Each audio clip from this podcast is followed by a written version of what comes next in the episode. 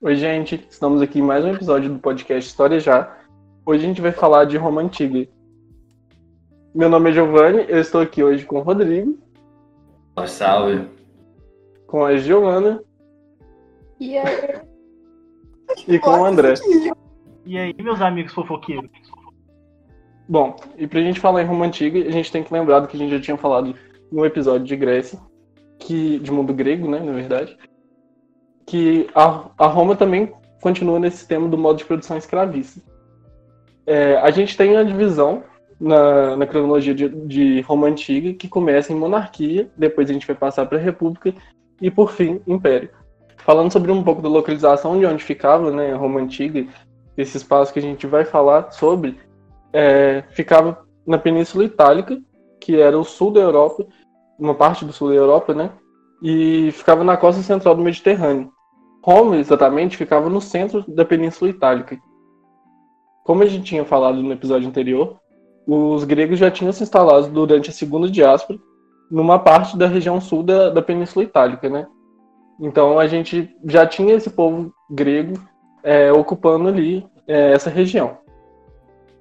O povo que ocupou é, a Península Itálica depois e que vai dar origem a Roma é, veio de uma migração indo-europeia. Eles vieram do Oriente e eles vão fazer uma fusão né, com povos locais, que são os Ligres e Ciclos, que são povos autóctones. Depois os Italiotas, que eram os povos que chegaram por volta de 2000 a.C. e ocuparam a região central da península. Entre eles a gente tinha os latinos, que eram dos povos italio italiotas o mais relevante, né? O que teve mais teve mais destaque.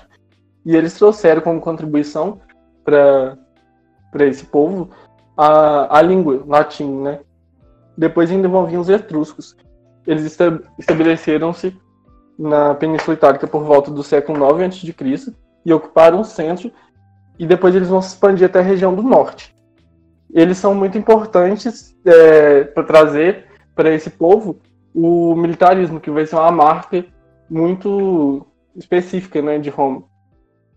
Então, a fusão desses povos, né, através do cinesismo, que a gente já tinha falado anteriormente, vai formar esse povo misto, né, é uma fusão de culturas e que vai dar essas características para Roma. Por volta de 2000 a.C., um dos povos italiotas, no caso os latinos, chegaram à zona central da Península Itálica. E ali eles vão se instalar na região do Lácio, que fica nas proximidades do rio Tibre, eles vão fundar aldeias, entre elas Roma. Posteriormente, em torno do século VIII a.C., os etruscos vão invadir, conquistar, e Roma vai se consolidar como uma cidade. Então aí a gente tem a fundação concreta de Roma. A gente tem uma explicação também, é, não uma explicação, né? Uma fundação mitológica de Roma, é, que vem de, de lendas que foram contadas entre elas pelo poeta Virgílio, um poeta romano, que fala que Roma foi fundada por dois irmãos gêmeos, Rômulo e Remo, que são, aí dependendo da versão da, da história, que a gente vai descobrir várias versões, em uma delas, esses irmãos vão ser netos do rei Numitor, de Alba Longa, e em outra versão eles vão ser filhos de Enéas.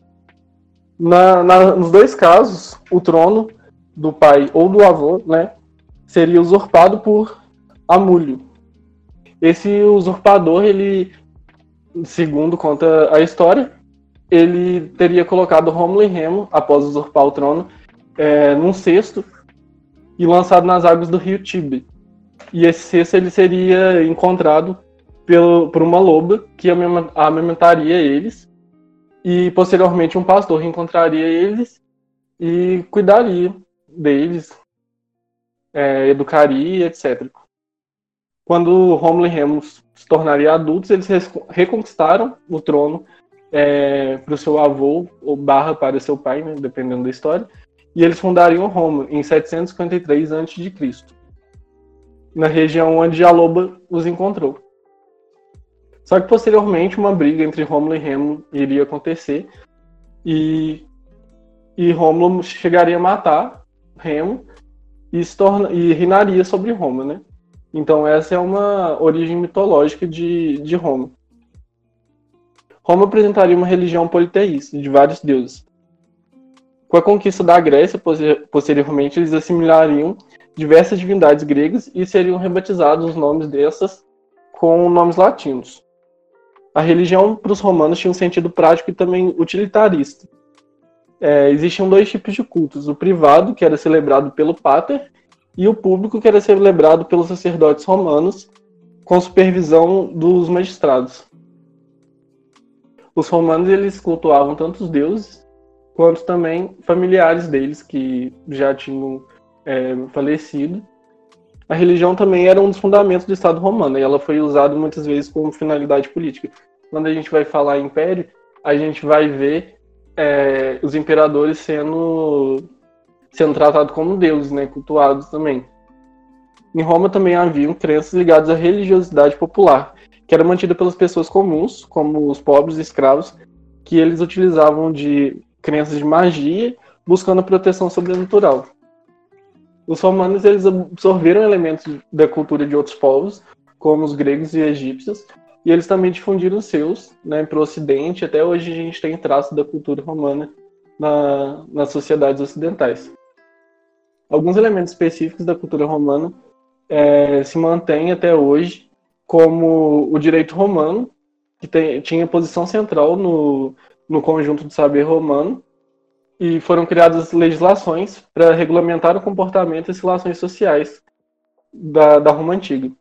O direito, entretanto, era desigual, né? mesmo quando reformas legislativas ocorreram, que a gente vai falar mais para frente, elas não eram tão práticas para os pobres. É um pouco do que acontecia na Grécia também, né? A gente percebia que o direito existia, mas não era acessível a todos. A arquitetura e a escultura de Roma também é, é bem relevante até hoje. É, existem ainda, né? Permaneceram intactas algumas, algumas delas. Os romanos, na arquitetura e na escultura, não buscavam belo em si, exceto, claro, o artesanato de luxo, mas eles tinham prezavam pelos aspectos técnicos, práticos e utilitários. Buscava-se a convivência do útil com o belo, e a arquitetura em específico ela era grandiosa e imponente, né? Era um traço que eles buscavam sempre.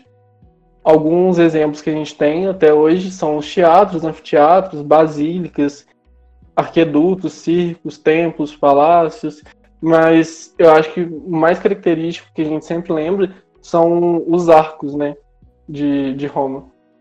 Eles também construíram estradas e pontes que foram muito importantes para a expansão é, de Roma e para manter a unidade do império, porque aí você conseguia ter comunicação entre regiões muito distantes e conseguia conquistar mais fácil, né, os lugares, proteger os lugares mais fácil. E na literatura existe uma busca permanente pela beleza e elegância. E a literatura também ela era escrita em latim, era a língua oficial. Entrando na monarquia, a monarquia durou de 753 a 509 a.C. A monarquia era composta de pequenas cidades sob domínio etrusco. Então a gente tinha uma heptarquia etrusca. O que, que foi isso? Uma sequência de sete reis etruscos, mas também a gente tinha os patrícios, que eram de origem latina, que eram a camada de donos de terra. Então a gente era, era praticamente a nobreza, né? Então existia esse conflito entre os etruscos na monarquia, né, essa heptarquia etrusca, e os patrícios de origem latina, porque os reis buscavam tomar as terras e isolar os patrícios. E obviamente eles não gostavam da ideia, né? Esse cinesismo do que aconteceu na formação de Roma levou a um crescimento demográfico que levou, por sua vez, a uma concentração fundiária e isso levou ao surgimento de duas tensões sociais, uma política e uma social. A política seria o conflito entre os monarcas e os patrícios, e o social era entre os patrícios e os plebeus, né? Porque as terras eram do, dos patrícios e, obviamente, os plebeus é, não tinham uma condição material boa. Sobre a organização política, a gente tinha uma formação, um triângulo que era composto pelo rei, o senado e a assembleia curial. O rei era o chefe militar, religioso e juiz. Quanto ao senado, era composto por cidadãos mais idosos, que eram os chefes dos gêneros. eles tinham como função propor novas leis e fiscalizar as ações do rei. A Assembleia Curial era composta de cidadãos capazes de servir o exército, e eles eram agrupados em cúrias, que seriam um conjunto de dez clãs. A Assembleia Curial tinha como função eleger altos funcionários e aprovar ou rejeitar leis. Porém, a Assembleia Curial reunia-se só quando convocados pelo rei. Então, eles não tinham é, tanto poder político assim. Eles dependiam muito do rei. Quanto à sociedade, ela era uma sociedade também, como a gente tinha falado no mundo grego, uma sociedade censitária, ou seja, ela dependia da renda, né? Ela era a sociedade se formava de acordo com a renda e a renda, lembrando, era terras, né? Então, quem tinha mais terras, quem tinha mais rendas, né, tinha mais direitos na sociedade. E por ser censitária, ela tinha uma mobilidade social, ou seja, quem estava em cima podia descer e vice-versa. Só que, obviamente, era mais difícil é, subir do que descer. Né? Uma pessoa pobre tinha mais dificuldade de enriquecer e de mudar de casta do que uma pessoa rica empobrecer e mudar de casta. No topo a gente tinha os patrícios, que eram latifundiários, né? eles eram os donos das terras. A gente teria a plebe, que seria a maioria do povo romano, e a gente tinha os clientes, ou a clientela, que eram os agregados do patrícios. Eram pessoas que ou estavam devendo é, para os patrícios, ou era alguém que pedia um apoio mesmo dos patrícios, e eles ficavam devendo eles. Então era uma camada mais privilegiada, porém, se eles não pagassem o que eles estavam devendo, eles se tornariam escravos. Porque lembrando, a gente está no modo de produção escravista, e os escravos que estão na base dessa pirâmide também, abaixo do, do, da plebe dos clientes, eles eram escravos por dívidas, principalmente. A maioria do, dos escravos eram escravos por dívidas. Depois a gente vai ter, com a expansão militar futuramente, os escravos por guerra. Esses plebeus, eles não tinham direitos de cidadãos, eles não podiam participar da política. Normalmente eles trabalhavam com comércio, artesanato ou trabalhos agrícolas. E a, a clientela. E aí, pessoal, beleza? É, meu nome é André e agora eu vou falar sobre a República Romana. E essa parte foi um período de Roma que sucedeu né, o período da monarquia. E essa organização política ela consistia é, na forma de um governo sem a centralização do poder nas mãos de um homem só, né? É, ao contrário que já ocorria antes no período monárquico. E a Roma republicana, ela tinha uma estrutura política que consolidava seus cargos magistrais, ou seja, seus representantes eram escolhidos em assembleias e tinham forte influência no Senado. E eles exerciam praticamente o controle do governo da Roma inteira, né, durante toda a República. E esse período, e ele é, ele é muito extenso, ele dura praticamente cinco séculos e é marcado pelo seu desenvolvimento rumo à grande fase do Império Romano, né? que durante a República Romana houve um grande desenvolvimento tanto econômico e militar, além também de ter um avanço social e cultural também. E o que mais se destaca também foram algumas guerras que aconteceram, tipo as guerras púnicas, que é, dominaram o mar Mediterrâneo e que foi um fator crucial para o desenvolvimento da República de Roma. Então, antes de, de entrar na República em si, a gente primeiramente deve falar dessa transição da monarquia para a República. A cidade de Roma ela surgiu na Península Italiana durante o século 7 a.C. E ela surgiu a partir da necessidade de um poder militar, né? Porque eles estavam sendo constantemente atacados pelos etruscos. Então, é, as margens do rio Tibre e no Monte Palatino, né? Foi erguida a cidade de Roma por Rômulo e Remo, segundo a lenda, né? Que Rômulo se tornou o primeiro rei de Roma após matar seu irmão Remo. E também houve uma disputa pelo trono, iniciando assim é, essa monarquia. E durante esse período é, foram escassos os documentos, então a maioria que se sabe é baseada em relatos mitológicos. Contudo, porém, é, é certo que essa monarquia realmente existiu. E o declínio desse período ele se inicia com a dominação de Roma pelos etruscos, como tinha dito anteriormente, que houve uma, uma dinastia, né, que começou a distanciar a elite romana, que é, eram os patrícios, e também do Senado, né, onde começaram a perder seus privilégios. E assim, é, durante o, reinado de Tarquínio, que era conhecido como Soberbo, o reinado, é, o Senado, desculpa, ele articulou uma revolta que sufocou esse monarca, né, estabelecendo uma nova organização, organização política, que era desvinculada da concentração dos poderes nas mãos de um único homem, que assim vira a República. Agora, é, eu vou falar mais um pouco sobre as características e a organização que tinha essa república. É, com a chegada dela, é, como eu tinha dito anteriormente, extingue-se né, a figura do rei e é estabelecido um sistema que o poder é dividido em magistrados, que era o Senado e depois o Conselho da Plebe, posteriormente. E todos possuíam possu é, funções específicas. Contudo, também existia uma certa concentração de poder e maior privilégio para os senadores, né?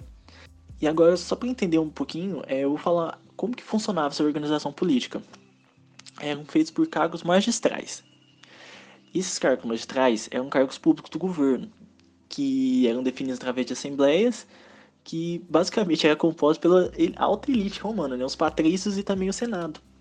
E somente a partir de algumas reivindicações da, da, plebe, da plebe, reivindicações sociais, tá, que era o povo comum, é, foi possível que essa camada da sociedade tivesse alguns representantes próprios. Os cargos magistrais eles eram compostos pelos cônsules, pelos pretores, os censores, os edis e os questores, e também a tribuna da plebe. O cônsul, é, vamos dizer assim, era o maior cargo da magistratura romana, né? Eram escolhidos dois cônsules, ele por decisão popular, e tinha um mandato de um ano. O cargo ele era como responsável pela administração do governo e pelo poder executivo. Os pretores, vamos dizer assim, eram cargos que eram durante as assembleias centuriatas. E esses pretores, eles exerciam o poder é, judiciário, que era responsável pelo exercício da justiça, que, vamos dizer assim, eles eram uma figura que assemelha mais ao juiz, vamos dizer, aos, aos dias de hoje. Tinham censores, que eles eram responsáveis por realizar os censos demográficos e econômicos da cidade. E eles também eram responsáveis por conservar os costumes morais né, da, da sociedade romana. É, Edil e Questor, é, ambos eles eram eleitos pela Assembleia Tribal, e essa Assembleia era composta por, pelo povo urbano e pelo povo rural. O edil ele era um, um cargo que tinha como responsabilidade é, a preservação dos bens públicos, do policiamento também, e pela gestão de quando tivesse algum jogo, algum, algum evento é, em questão, enfim. E já o questor, ele era responsável pela cobrança de impostos e também atuava como uma espécie, vamos dizer assim, de tesoureiro, né? E por fim tinha a tribuna da plebe, que eram representantes políticos, obviamente, da plebe. E era uma oposição é, ao Senado, né? Mas, óbvio, com muito menos influência e poder. E quem governava isso tudo? Essa, quem gerenciava isso tudo? Era o Senado. É, o Senado romano ele era um conselho político formado apenas por patrícios, né? É a alta elite da, de Roma, sendo o cargo senador vitalício. Eles eram autoridade máxima e através dos magistrados eles exerciam o controle sobre o governo e a política, tanto interna quanto externa. Eles tinham, nossa, eles tinham um privilégio pra caramba. E também tinham um alto status, status social, né? Sobre as assembleias romanas, eles eram espaços que eram debatidos e votados as políticas e as leis da república. Tinha a Assembleia Centuriata, que era a assembleia mais importante, vamos dizer assim. É, nela, eram escolhidos alguns cargos de cônsules, os pretores, os censores, enfim. E também nessa Assembleia eram votadas algumas leis. E essa Assembleia Centuriata era composta apenas por romanos, né, que compunham as centúrias, que era uma divisão do exército. Tinha a Assembleia Curiata, que era mais ligada a assuntos religiosos, vamos dizer assim. Tinha a Assembleia Tribal, que era composta por, por tribos, que é uma, vamos dizer assim, uma divisão territorial de Roma. E essas tribos elas decidiam sobre a eleição do, dos edes, né, e dos questores. E tinha o Conselho da Plebe, né? Que era composto só por plebeus. Que é uma posição ao Senado, enfim. É... E por fim, é... constata-se que não há dúvida de que a República Romana ela foi um governo aristocrático, né? E que o poder ficava depositado nas mãos da nobreza patrícia e do Senado romano, né? E nem sempre a plebe, obviamente, teve seu espaço político representado nesse período. E com, e com isso é, veio surgir algumas revoltas sociais, né? Então, é, em 494 a.C., com a chamada do Revolta do Monte Sagrado, é, Roma se encontrava em guerra, vamos dizer assim, com povos vizinhos, e muito do seu exército era composto pela plebe. E como essa plebe não estava sendo bem representada, dentro, dentro do Senado, vamos dizer assim, dentro dessas assembleias, os plebeus, os plebeus eles conseguiram organizar uma revolta, eles se negaram a participar da guerra, a lutar a favor de Roma na guerra, e eles caminham em direção ao Monte Aventino, onde eles tinham o intuito de deixar Roma. Então, já que eu não tenho alguma representação única e exclusiva nessa nesse Senado, vamos dizer assim, eu quero, não tô nem aí, eu vou largar tudo e é isso, sabe? E isso acaba, é, vamos dizer assim, abalando algumas estruturas da República, né? Já que, além de uma força do exército, os plebeus era a principal mão de obra também é, da sociedade romana. E ao final dessa revolta, o Senado escutou as reivindicações dos plebeus, que passaram a ter um, um cargo e um conselho político próprio, tendo a sua representação política na, dentro das tribunas. E a partir disso, é, durante os séculos da República houveram diversas reivindicações populares. E algumas, vamos, vamos destacar, acessibilidade das leis, né, que elas foram escritas e pregadas ao Fórum Romano, que todos pudessem ter acesso, né, vamos dizer assim. Era 12 tábuas que continham as leis que regiam a República. É, tinha a Lei Canuleia, que foi escrita em 445 a.C., que acabava com a proibição dos casamentos de diferentes classes. Por exemplo, o plebeu agora podia se casar com patrício. E não tinha problema algum com isso. E tinha a lei licínia, né, uma das maiores queixas da plebe, que era o endividamento com os patrícios, que levava principalmente à escravização dos plebeus. E com as reivindicações populares, a plebe conseguiu abolir a escravidão por endividamento né, em 366 a.C. É, bom, assim como André falou anteriormente, Roma deu início à sua expansão militar, conquistando toda a Península Itálica. É, além disso, ela também conquistou toda a Magna Grécia, ou seja, conquistou também áreas helenísticas. É, e assim deu início a uma grande rivalidade com Cartago, que assim como a gente viu antes, era uma cidade muito importante para o comércio fenício, porque ficava no litoral do Mar Mediterrâneo. E quem tinha o controle do Mar Mediterrâneo tinha o controle de todo o comércio da região. Essa disputa entre as duas cidades deram origem às Guerras Púnicas, que ocorreram entre 264 a 146 a.C. A Primeira Guerra ocorreu entre 264 e 241 a.C.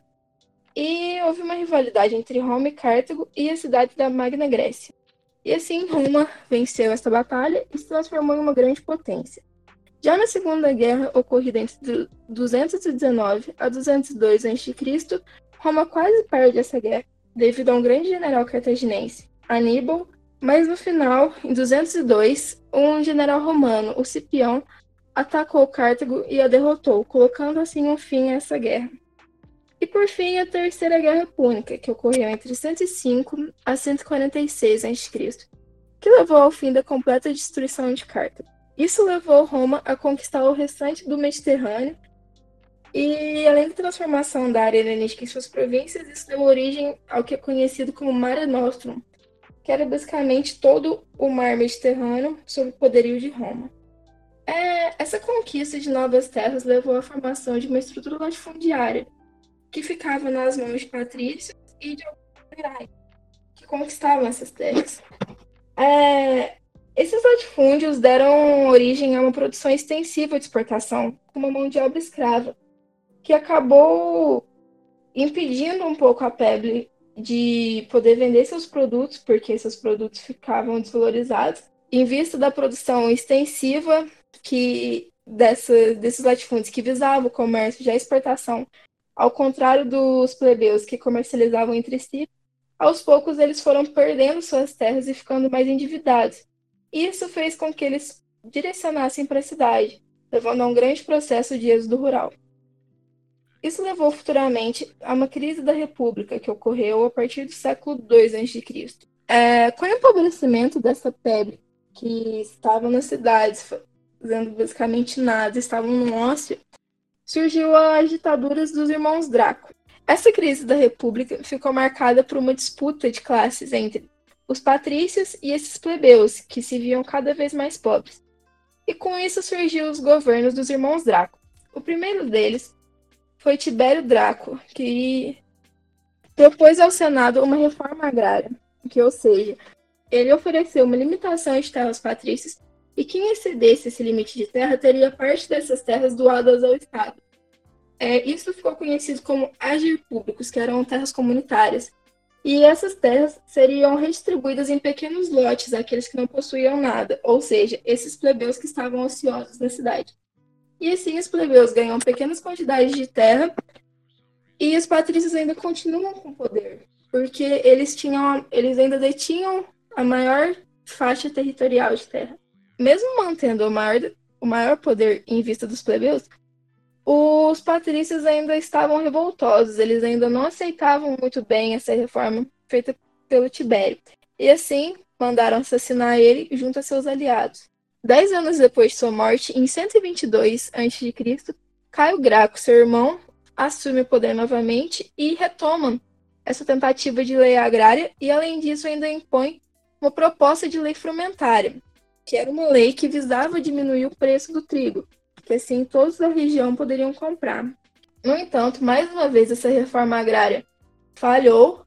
É, os patrícios tentaram destituir Caio Graco do poder, que se suicidou como um ato político, ou seja, era um suicídio como uma arma potente que levaria os plebeus mais fracos a lutarem contra os patrícios. Isso levaria a uma grande insurreição destes povos. E assim levaram as revoltas plebeias, que deram espaço para os generais que usavam seu prestígio para uma carreira política. Ah, ocorreu uma grande disputa entre o Partido Aristocrático e um Partido Popular. E assim o Senado, como uma maneira de tentar controlar essas revoltas, lançou uma ditadura, que seria governada por um general que controlaria Roma durante um ano. Ele teria um governo com plenos poderes, ignorando as duas leis. A primeira dessas ditaduras foi a ditadura do general Caio Maio, que ocorreu entre 110 a 86 a.C. Maio tinha o apoio do Partido Popular e submeteu o Senado ao seu poder. E além disso, ele perseguiu os opositores. Ele realizou uma reforma do exército que ficou conhecida como Reformas Marianas, na qual instituiu novos armamentos e técnicas de combate.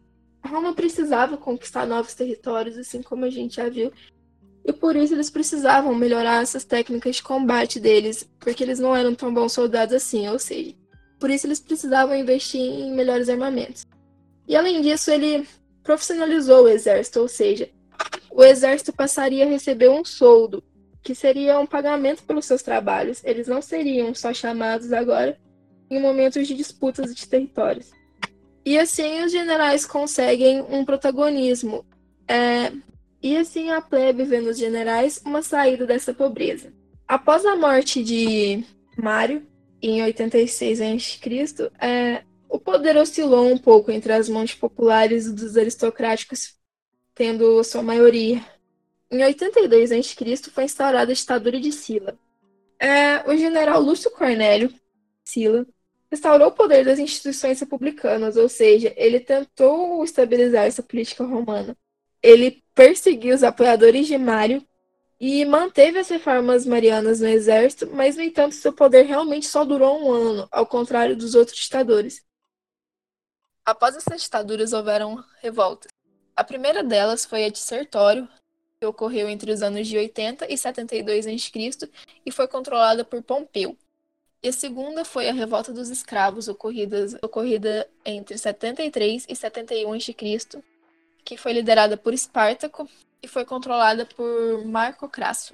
É, após controlarem essas revoltas, Pompeu e Crasso se elegeram cônsul, e isso levou à conspiração de Catilina, que foi uma conspiração organizada pelos patrícios, chefiada por Catilina. E essa conspiração era liderada por Catilina e ocorreu no ano de 63 a.C.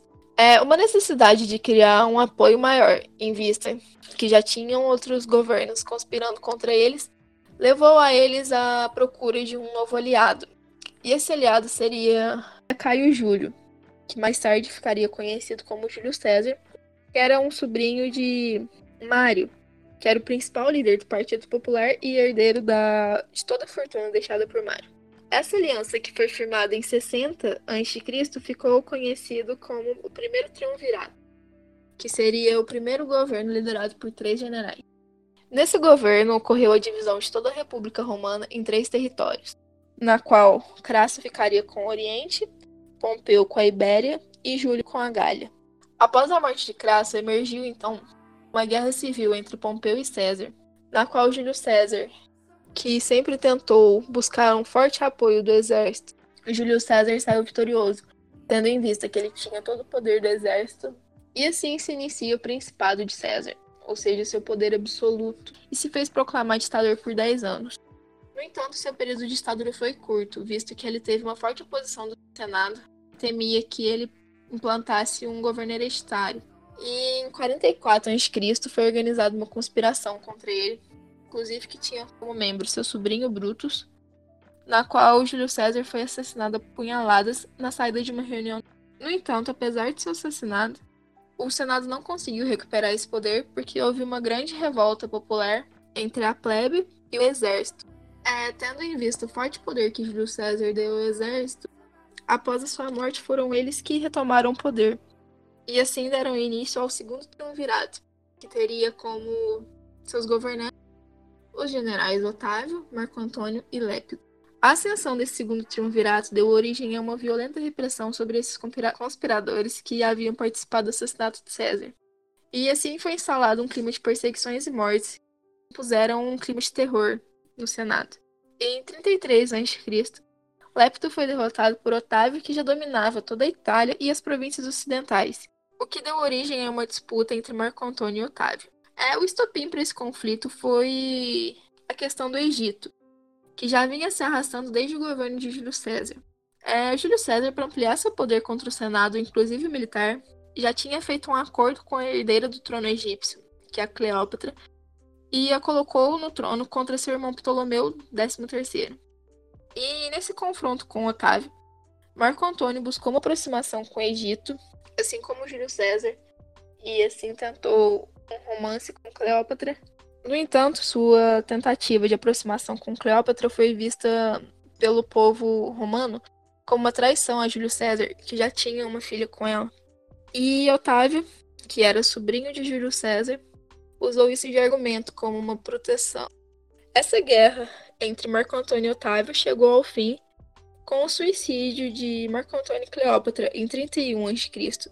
E assim então, e assim Otávio conseguiu um grande poder único que tinha o completo apoio do exército. Além das colheitas do Egito, todo o tesouro que foi encontrado naquela região permitiu Otávio a consolidar seu exército. E logo em seguida, o Senado foi obrigado a aceitar esse poder, tendo em vista que Otávio era muito rico e tinha um grande poderio militar a seu favor. Otávio, tendo noção de seu grande poder sobre toda Roma, reivindicou seus títulos, ou seja, ele criou um título de César, que era uma homenagem a seu tio Júlio César, e esse título remetia ao título de imperador, ou seja, assim ele seria o grande senhor de Roma. E além disso, a ele também foi concedido o título de Augusto, que em tradução do latim significa o escolhido dos deuses. Ou seja, esse título colocava acima de todos os mortais comuns e ele dava o direito de indicar seus sucessores, o que tornaria então o seu governo um governo hereditário. E assim então chega ao fim a República Romana, dando ao fim ao Império. Esse império foi dividido entre duas fases, o Alto e o Baixo Império. O Alto Império ocorreu entre os anos de 27 a.C. a 235 d.C., ou seja, durou cerca de quase três séculos. Esse período foi conhecido por ser um período que foi possível viver tempos de paz através de uma divisão da sociedade feita por Augusto. E assim formaram-se a ordem senatorial, que possuía privilégios políticos, a equestre, ou seja, a ordem dos cavaleiros, que permitia o acesso aos cargos políticos, e a inferior, que abrangia a maioria dos cidadãos. E, ao mesmo tempo, como uma maneira de compensar a perda de poder efetivo do Senado no Estado, ele dava aos senadores algumas regalias que os tornavam dependentes desse poder dele.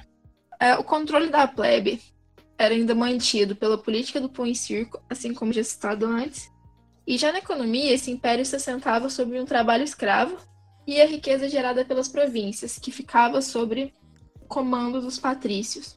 É, e a manutenção dessa riqueza dependia do Estado, que ampliava ainda mais sua importância para o império. Augusto permaneceu no poder até 68 d.C. na sua dinastia, que ficou conhecida como Júlio Claudiana. É, em seguida vieram as dinastias dos Flávios e dos Antoninos. E por último a dinastia dos Severos, que depois levou ao surgimento do Baixo Império, que já fica para o Rodrigo falar. do Império Romano. Bom, se a gente for falar de cada um dos imperadores, a gente vai ter um episódio muito extenso. Por mais que isso é, tiveram figuras que merecessem certo destaque, né? Como Nero, Calígula, não pelo lado bom, pelo contrário, pelo lado ruim, né? Que eram figuras assim nefastas, mas não deixam de ser figuras emblemáticas.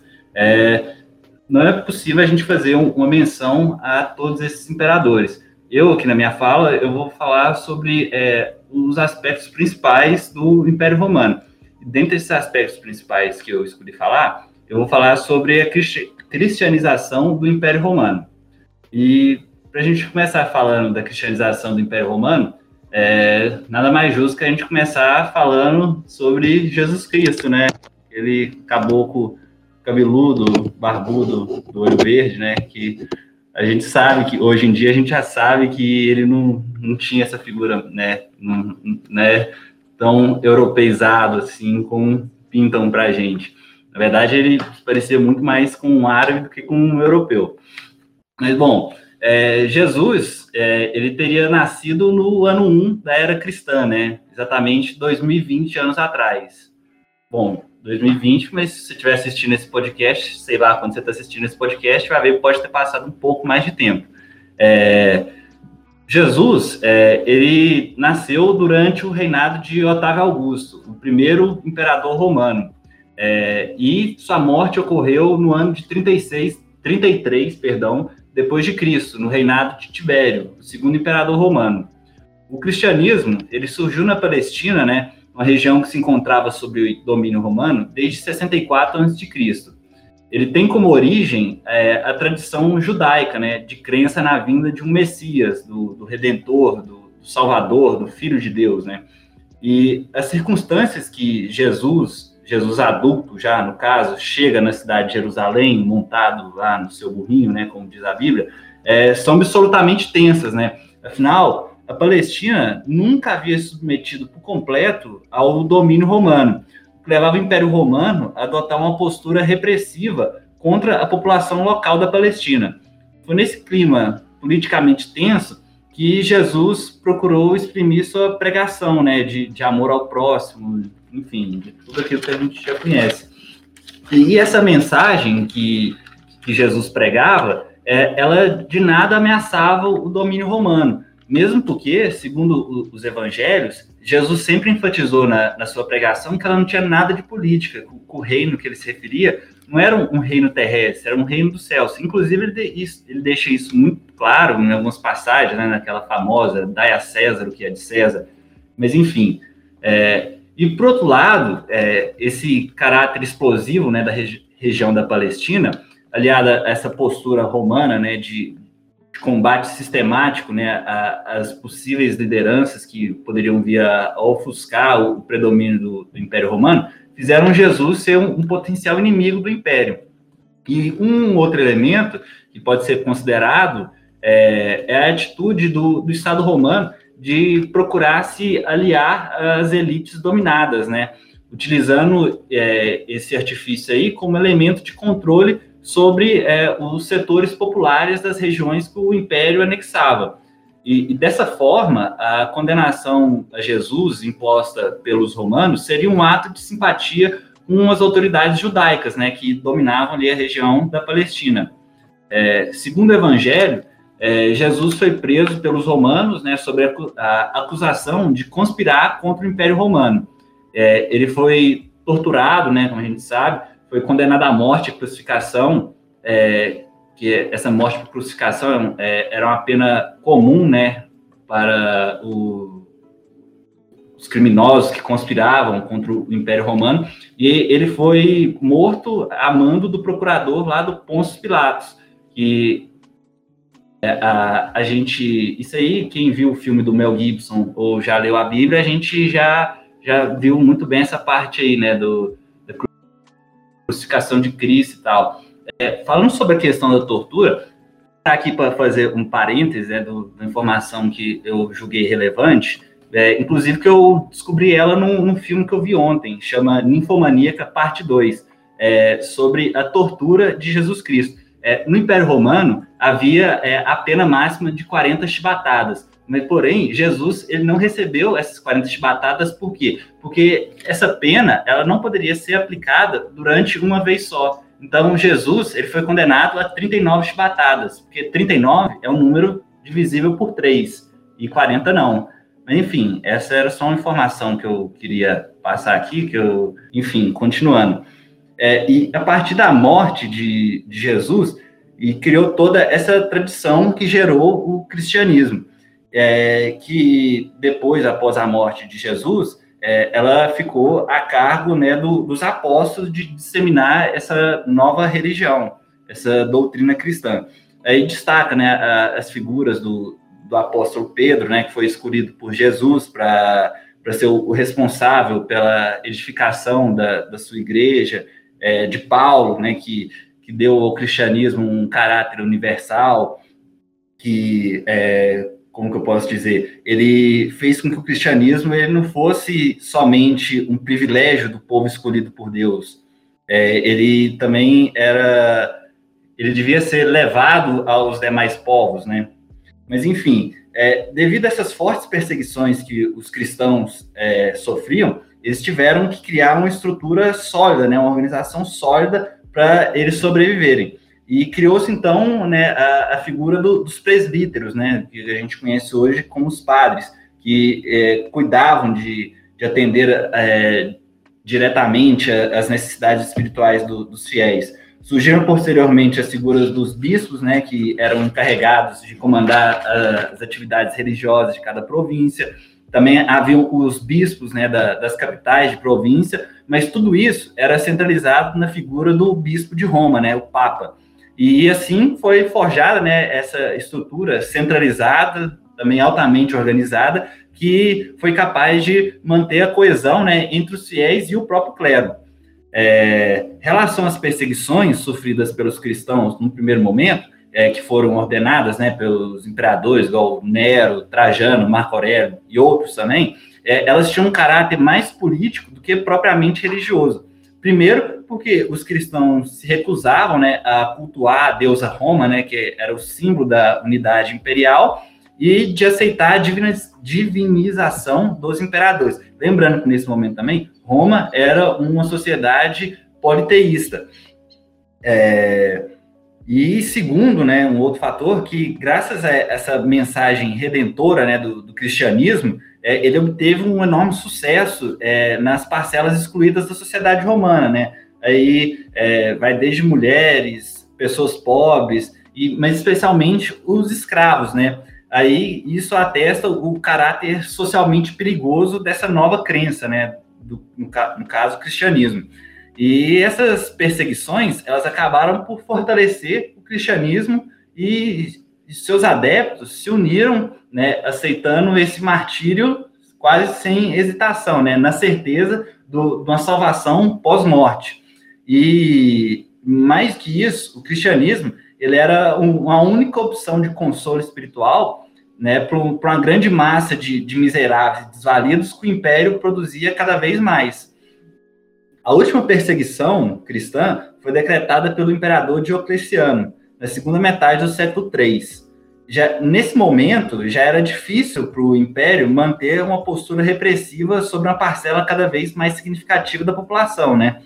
Tanto que no início do século IV, em 303 d.C., o imperador Constantino publicou o Edito de Milão, né, que concedia a liberdade de culto aos cristãos.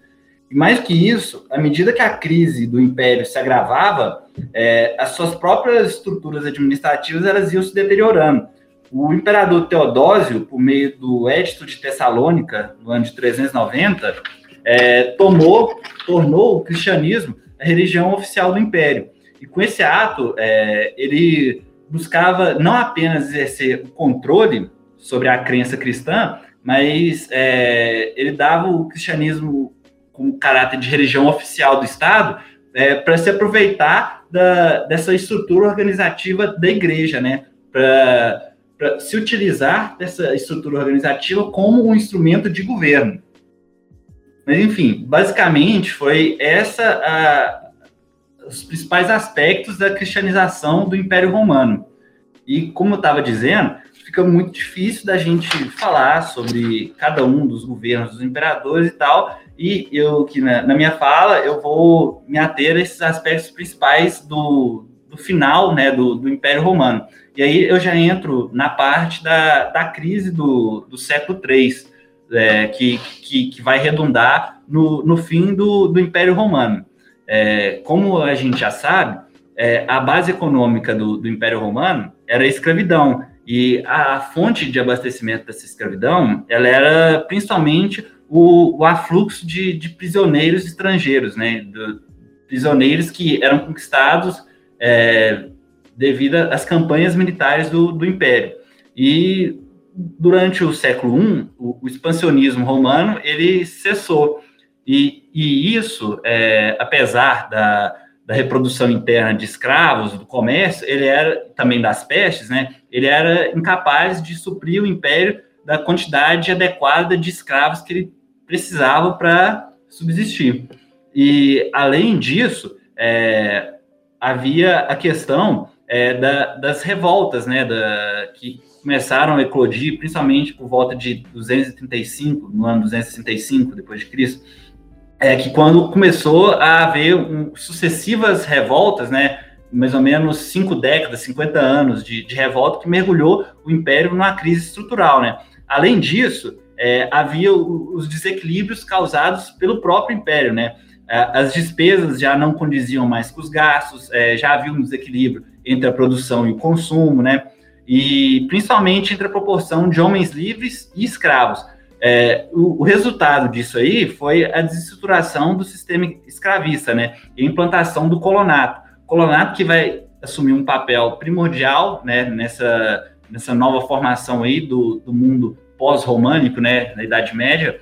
Mas é, isso aí também, o colonato, é, desencadeou também um processo de ruralização né, do, do, Império Romano do Ocidente.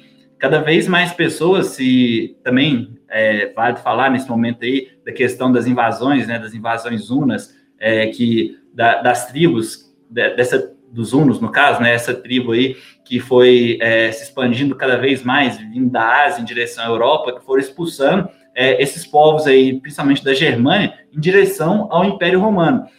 E isso aí é, foi é, uma das causas principais da, do desfacelamento do, do, Império Romano.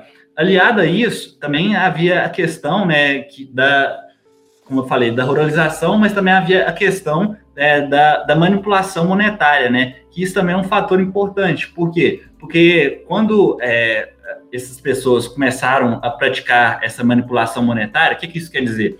Pegava sua moeda e tirava a, uma porcentagem do lastro dela, no caso ouro, e fazia uma moeda mais fina, isso aí é, começou a desencadear uma estabilidade e sucessivamente uma inflação. O que, que isso gerou? Isso aí começou a gerar. É, o que, que começou a acontecer depois disso? É, com essa inflação, as pessoas começaram a fazer trocas naturais. O que, que seriam essas trocas naturais? É, não se fazia como antes mais, né? Que pegava-se um produto, trocava esse produto por moeda e com essa moeda você comprava outros produtos. Começaram então a pegar, trocar produtos por produtos. E outro fator também, que é a questão militar, é, o Império Romano ele já estava incapaz de defender suas fronteiras, né? Lembrando também que existia a questão da barbarização. O que, que seria a barbarização?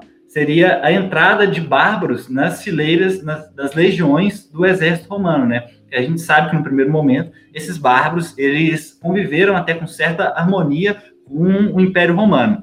E essa crise do século III, ela afetou de modo irreversível a civilização romana. É, mesmo posteriormente recobrando né, uma certa unidade territorial, uma certa é, centralização administrativa no, no governo dos chamados é, imperadores soldados, né, é, esses meio século de anarquia que eu falei, né, esses 50 anos de instabilidade, gerou uma profunda cicatriz no, dentro do Império Romano, né, que fragilizou ele de tal maneira que não se tornou mais reversível esse quadro.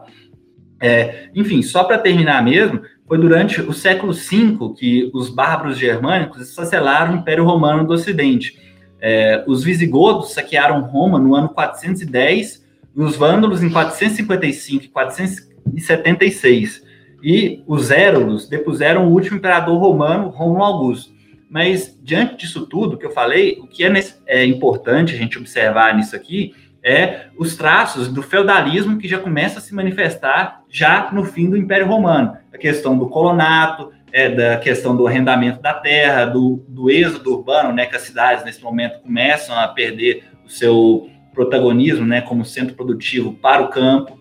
Mas, enfim, é, eu acho que, na minha opinião, um dos principais fatores que a gente tem que notar nesse fim do Império Romano é as bases do que viria a ser o futuramente o feudalismo. Mas enfim, eu encerro minha parte por aqui. Bom, gente, esse foi mais um episódio né, do nosso podcast História Já. Se você gostou, não deixe de compartilhar com seus amigos, também com as pessoas que se interessem pelo assunto. Se você tem mais informações aí sobre os nossos conteúdos, siga a gente também nas nossas redes sociais, ou melhor, né, na única rede social que a gente tem, que é o Instagram, e que é arroba podcast História Já. E se você gostou, deixe de compartilhar mais uma vez, né? Só frisando aí. E é isso, um abraço. E aí, pessoal. Um abraço, gente. Obrigado. Tchau, Tchau. gente. Amigos, falou!